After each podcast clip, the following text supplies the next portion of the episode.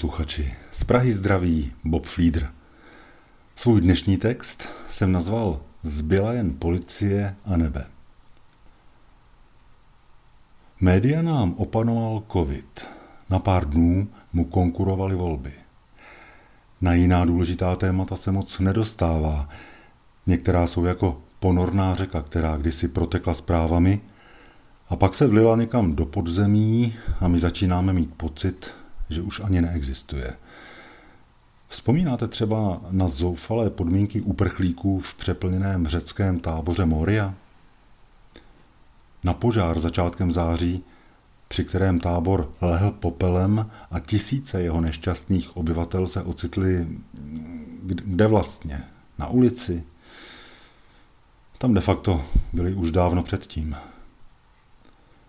Mnozí z nich se možná ocitli v divném světě plném slepých ulic, který si ale pro ně zároveň připravil semínka naděje. Dva dny po požáru jsem se dostala do tábora Moria. Zajímalo mě, co z něj zůstalo. Nikoho jsem tam nečekala, přesto jsem tam našla několik rodin. Všimla jsem si chlapce, který seděl na zemi na jednom z kopců olivového háje. On a jeho rodina, tři chlapci, sestra a jeho rodiče, přišli téměř o všechno, včetně stanu. Když jsem se ho ptala, co tam dělá, řekl mi, zbyla jen policie a nebe.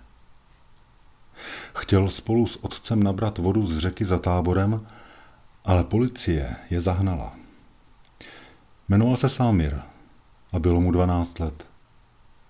Poslední noci spal na zemi na jedné z přikrývek, které se podařilo před požárem uchránit. Ten den ještě nic nejedl.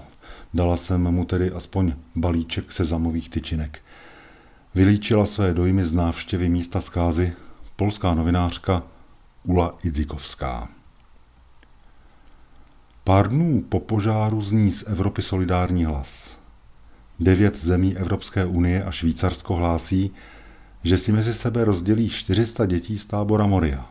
Většinu nezletilých převezmou Německo a Francie. Česká republika se ovšem k solidární vlně obrací zády. S požárem zničeného tábora nepřijme ani jedno dítě.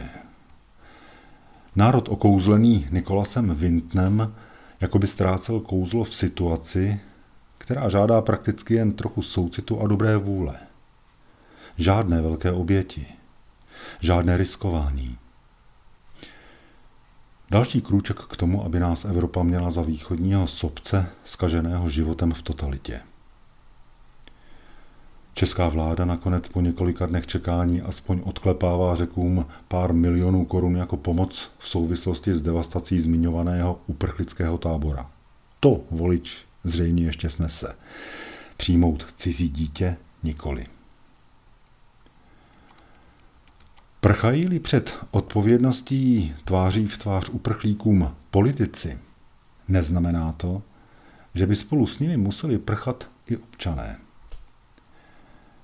Ne každý z tábora Moria dokáže porozumět českému postoji pouze materiální pomoci bez opravdové solidarity, bez toho, že bychom se jako sebevědomá republika dokázali postarat na svém území alespoň o některé potřebné. Napsala české vládě v polovině září občanská iniciativa s názvem Pomoc dětem na útěku. Její výzva k přemístění několika uprchlických rodin s dětmi do České republiky vyjadřuje přesvědčení, že skrze pomoc druhým bychom mohli pomoci i sobě. Čím více a čím déle lidé bezdůvodně trpí a strádají, tím více se propadají do beznaděje.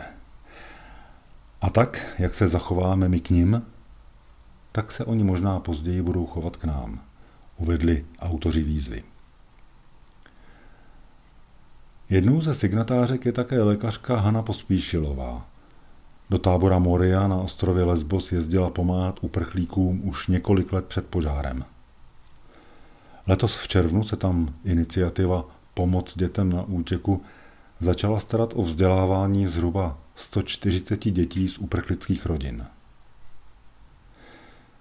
Našli jsme v Čechách 182 solidárních lidí, kteří každý měsíc přispívají finančně a další lidé pomáhají ad hoc dle potřeby. Zcela nezištně, dobrovolně. Dostávají od nás pravidelné reporty.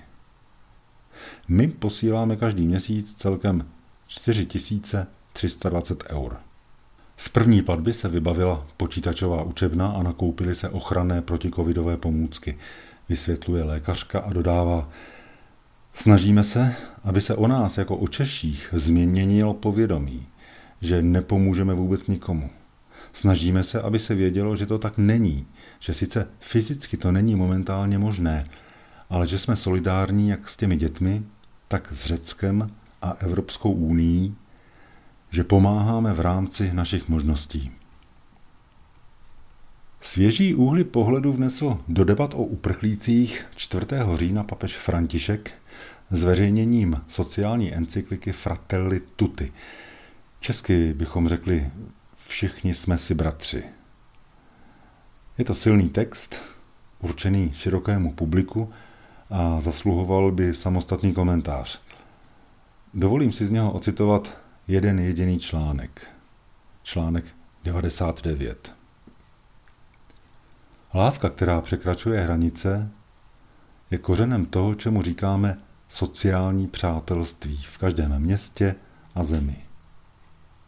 Když je tato láska autentická, pak toto přátelství umožňuje skutečnou univerzální otevřenost, píše František a dodává. Nejde o falešný univerzalismus někoho, kdo musí neustále cestovat, protože nemiluje svůj vlastní národ. Ten, kdo hledí na svůj národ s opovržením, vytváří ve společnosti kategorie první a druhé třídy a lidi dělí na osoby s větší či menší důstojností a právy. Popírá tedy, že by v něm bylo místo pro každého. Mám pocit, že encykliku Fratelli Tutti by měli čeští politici dostat jako povinnou četbu. Poenta vyřčená, dalo by se skončit, ale mám na srdci ještě tuhle věc. Jakkoliv papež František zmiňuje v encyklice i současnou pandemii, nezabývá se tím, jaký vliv má nebo může mít na iniciátory onoho sociálního přátelství.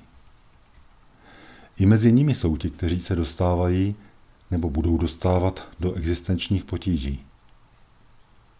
Jak si například uchovat otevřenost k uprchlíkům, když se už i mně samotnému nedostává? Jak v éře covidu vést k otevřenosti a solidaritě vlastní děti? Nemám na to odpověď, ale snažím se rozpomenout, přes co jsem jako kluk vnímal štědrost a zájem o druhé na svých rodičích.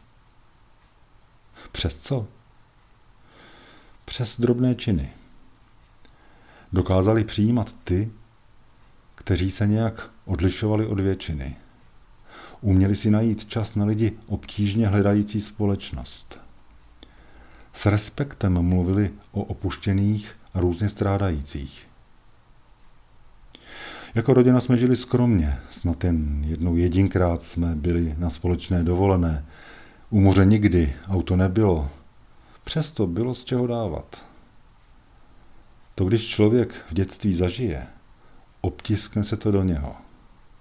A pak už jde jenom o to nenechat ten obtisk v sobě zapadnout. Kdyby pro nic jiného, tak pro tohle.